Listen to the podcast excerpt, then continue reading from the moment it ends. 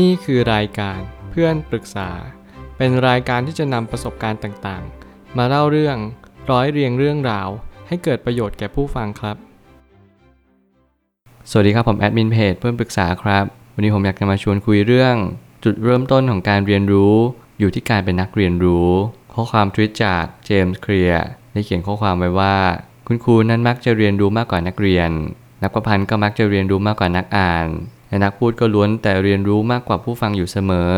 ทางที่คุณจะเรียนรู้ได้จริง ก็คือการลงมือกระทำลงไป ข้อความทวิตนี้เราจะเห็นกันอย่างดาดดื่นใน Twitter ซึ่งในความเป็นจริงแล้วเราจะเห็นข้อความทวิตนี้ได้ก็ต่อเมื่อ เราได้ติดตามคนที่เขามีความคิดที่ถูกต้องเท่านั้น หลายครั้งที่ผมชอบพูดว่าดาดดื่นเนี่ยมันอาจจะเจอกันอยู่มากมายและเต็มไปหมด แต่ในความเป็นจริงแล้วข้อความนี้อยู่ในระดับปัจเจกชน นั่นหมายความว่าเราจะไม่สามารถบอกได้เลยว่า นี่คือสิ่งที่เรียกว่าดาดดื่นกันจริง ๆ บางคนอาจจะเห็นคำว่าการเรียนรู้เต็มไปหมดเลย แต่เรารู้หรือเปล่าว่าสิ่งที่เราจะเรียนรู้ได้จริง ๆ จากชีวิตเนี่ยคือตรงจุดไหนจริง ๆ ไม่ว่าคุณจะเสาะแสวงหาสิ่งใดบนโลกใบนี้ก็ตามแต่ คุณจงระลึกรู้อยู่เสมอว่า คุณกำลังเรียนรู้กับสิ่งสิ่งหนึ่ง แล้วสิ่งสิ่งนั้น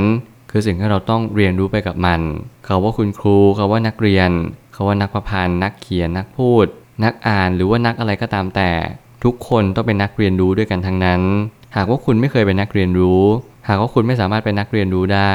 ชีวิตคุณก็จะไม่สามารถที่จะต่อยอดหรือขยาย ในจุดที่คุณต้องการได้จริง ๆ ผมไม่ตั้งคำถามขึ้นมาว่าเมื่อจุดเริ่มต้นของการเรียนรู้นั้นเหมือนกัน ก็คือการเรียนรู้จากสิ่งหนึ่งไปสู่อีกสิ่งหนึ่ง มันไม่สามารถเป็นไปได้เลย ถ้าเราเพิกเฉยการผ่านจุดเริ่มต้น แน่นอนมีผู้คนมากมายที่พยายามเพิกเฉยจุดเริ่มต้น มองว่าเขาว่าก้าวแรกเนี่ย เป็นก้าวที่ไม่สำคัญ ผมกล้าบอกเลยว่าก้าวแรกเป็นก้าวที่สำคัญที่สุด เพราะมันเป็นก้าวเดินที่ยิ่งใหญ่ที่สุดในชีวิตของเราเลย หากเราลองสังเกตกันดีๆเนี่ยเราจะรู้ได้เลยว่า การที่เราจะกล้าตัดสินใจเดินทาง ในจุดที่เราต้องการไปจริงๆเนี่ยมันต้องใช้พละกำลังสักแค่ไหน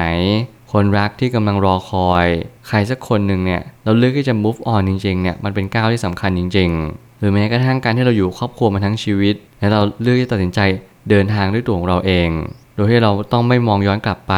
ไม่จำเป็นต้องสงสาร ไม่จำเป็นต้องนึกถึงอะไรถึงครอบครัวของเรา มากไปกว่าการที่เราได้ทำดีที่สุดไปแล้วจริง ๆ นี่ต่างหากที่เป็นความสำคัญที่สุดของการกระทำเพราะเมื่อไหร่ก็ตามที่เราเรียนรู้ไปถึงจุดจุดหนึ่งความรู้จะตัน มันจะไม่สามารถเรียนรู้ไว้มากกว่านี้ นั่นจึงจะเป็นคำตอบว่าคุณเป็นนักเรียนรู้ที่ยิ่งกว่านักเรียนรู้ ก็คือคุณเป็นคุณครู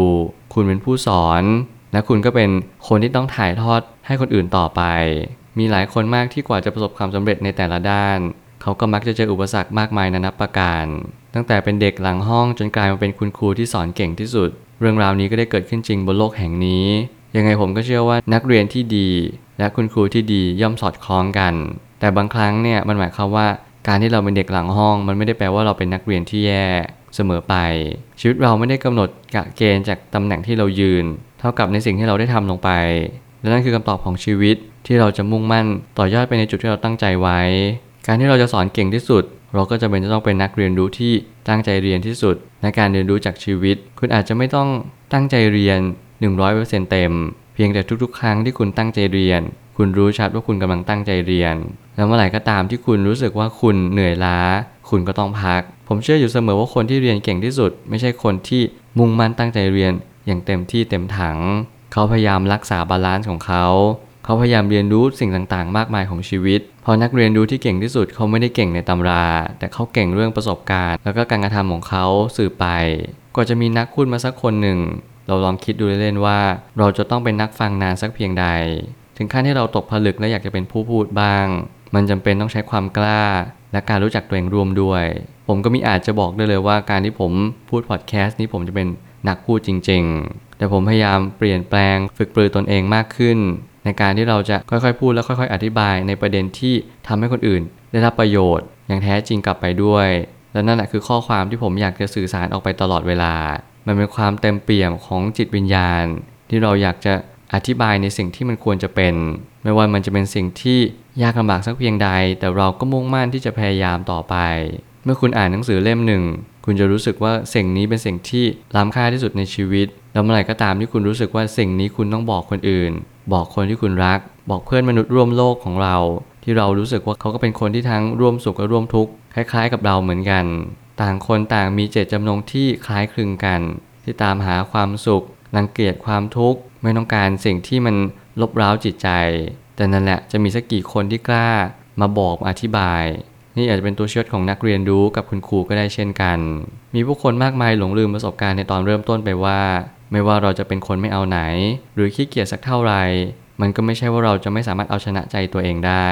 หากเราค่อยๆ เริ่มก้าวเดินไปตามทางที่เราเชื่อ หากคุณกำลังเห็นเพื่อนกำลังเติบโตขึ้นเรื่อยๆ เห็นเพื่อนคุณมีชีวิตที่พัฒนาต่อยอดไป ไม่ว่าตอนเด็กเราจะเรียนแย่สักแค่ไหน พอเราเจอจุดทานซิชันหรือจุดเปลี่ยนของชีวิตจริงๆ เนี่ยเราจะรับรู้ได้เลยว่าชีวิตนั้นมีการเปลี่ยนแปลงได้ ถ้าเกิดเราตั้งใจให้มันเปลี่ยนแปลง มันจะเป็นไปไม่ได้เลยถ้าเกิดสมมติว่า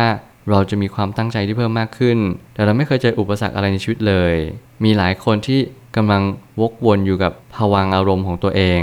ที่เราไม่สามารถหลุดกรอบความคิดของตัวเองไปได้เลย เขาเหล่านั้นมักติดกับดักที่เรียกว่าความไม่เชื่อมั่นในตัวเอง พอเราขาด self-confidence ขาดความมั่นใจในตัวเองไปมันทำให้เขากลับกลายเป็นว่า เขาไม่เชื่อมั่นว่าเขาจะทำได้เหมือนคนอื่น ทั้งทั้งที่เราทุกคนเหมือนกัน เราทุกคนนั้นล้วนแต่เริ่มต้นจากศูนย์กันทั้งนั้น ไม่มีใครเริ่มต้นจาก 100 ที่ผมพูดแบบนี้ผมไม่ได้จะบอกว่าคนรวยคนจน หรือคนหน้าตาดีคนขี้ริ้วขี้เหร่นั้นจะมีความเท่าเทียมกัน แต่ผมจะสื่อว่าทุกคนนั้นมีต้นทุนที่เท่ากัน มันอยู่ที่เรานำไปใช้มากกว่าว่าเราจะใช้สิ่งนั้นให้เกิดประโยชน์สูงสุดเท่าไหร่ ถ้าวันใดวันหนึ่งคุณเริ่มเอาชนะใจตัวเองได้ คุณเริ่มรู้ว่าทุกๆวันสามารถพัฒนาขึ้นไปได้ ทุกๆวัน ทุกๆวินาที ทุกๆ สิ่งที่คุณคิดไม่ว่าจะเป็นอนุที่เล็กน้อยสักเท่าไหร่ หรือมันจะดูไร้คุณค่าสักเพียงใด คุณจะตระหนักรู้ได้เลยทันทีว่า ความสำเร็จไม่ได้เกิดขึ้นจากการที่เราทำอะไรเพียงแค่วันเดียว แต่มันเกิดจากการฟูมฟัก การทำให้เราค่อยๆทำทุกๆวัน นั่นแหละจึงเป็นตัวชี้วัดของอนาคตที่เราได้สร้างกันมากับมือ จงเป็นคนที่มุ่งมั่นก้าวเดินตามทางที่เราเชื่อ อย่าท้อถอยไปก่อน เราต้องรู้ชัดว่าวันนี้กำหนดอนาคตของเรา หากเราต้องการมีอนาคตที่สดใส แจ่มชัด เราก็ต้องทำวันนี้ให้แจ่มชัดและก็สดใสเช็คเช่นเดียวกัน สุดท้ายนี้ลองดูได้เลย ถ้าหากเรากำลังรู้สึกอยากที่จะทำอะไรสักอย่างหนึ่ง ทุกคนมีทางเดินเป็นของตัวเอง หากเราชอบอ่าน วันหนึ่งคุณอาจจะเป็นนักเขียน และถ้าคุณชอบหลายอย่าง วันหนึ่งคุณอาจจะมีอาชีพหลายทาง จุดเริ่มต้นของทุกคนคล้ายๆ กัน ทุกคนต้องการเรียนรู้สิ่งต่างๆ ในชีวิต เราต้องการหาตัวเอง เราต้องการเป็นที่ยอมรับ แล้วนั่นแหละ อะไรคือคำตอบของชีวิตนั้น เราต้องเป็นคนกำหนดมันขึ้นมา ชีวิตนั้นไม่สามารถกำหนดได้ด้วยวันเดียว เราต้องค่อยๆกำหนดมัน ค่อยๆ เลือกวิถีทางที่มันควรจะเป็นไป อย่าพยายามดึงดันอะไรบางสิ่งที่มันต้องเปลี่ยน ควรคล้อยตามมันในภาวะที่ควรคล้อยตาม ไม่ใช่ว่าเราจะไม่พยายาม เพียงแต่ว่าพยายามที่ขึ้นอยู่กับกรอบที่เราได้ตั้งไว้เพื่ออยู่ในคันลองที่มันควรจะเป็นไป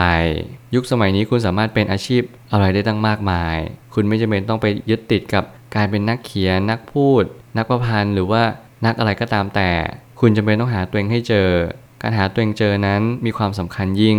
ผมนั้นได้มารู้จักตัวเองมากขึ้น จากการที่ค่อยๆทำในสิ่งที่เหลือเชื่อ ก็คือการพูดพอดแคสต์นี่แหละ การเปิดเว็บ การทำเพจ การตั้งปัญหาต่างๆ มากมาย และการที่เราค่อยๆ แก้ปัญหาไปทีละเรื่อง 2 เรื่องเนี่ยมันทำให้เราปลดล็อกตัวเองได้ง่ายขึ้นเยอะ ถ้าเกิดสมมติคุณไม่รู้ว่าคุณจะทำอะไรในวันนี้เลย คุณจงเริ่มต้นทำอะไรก็ได้ที่มันเป็นประโยชน์จริง ๆ ไม่ว่าจะเป็นการช่วยเหลือคนอื่น การพยายามให้คนอื่นนั้นดียิ่งขึ้น ไม่ว่าจะเป็นทางตรงหรือทางอ้อมก็ตามแต่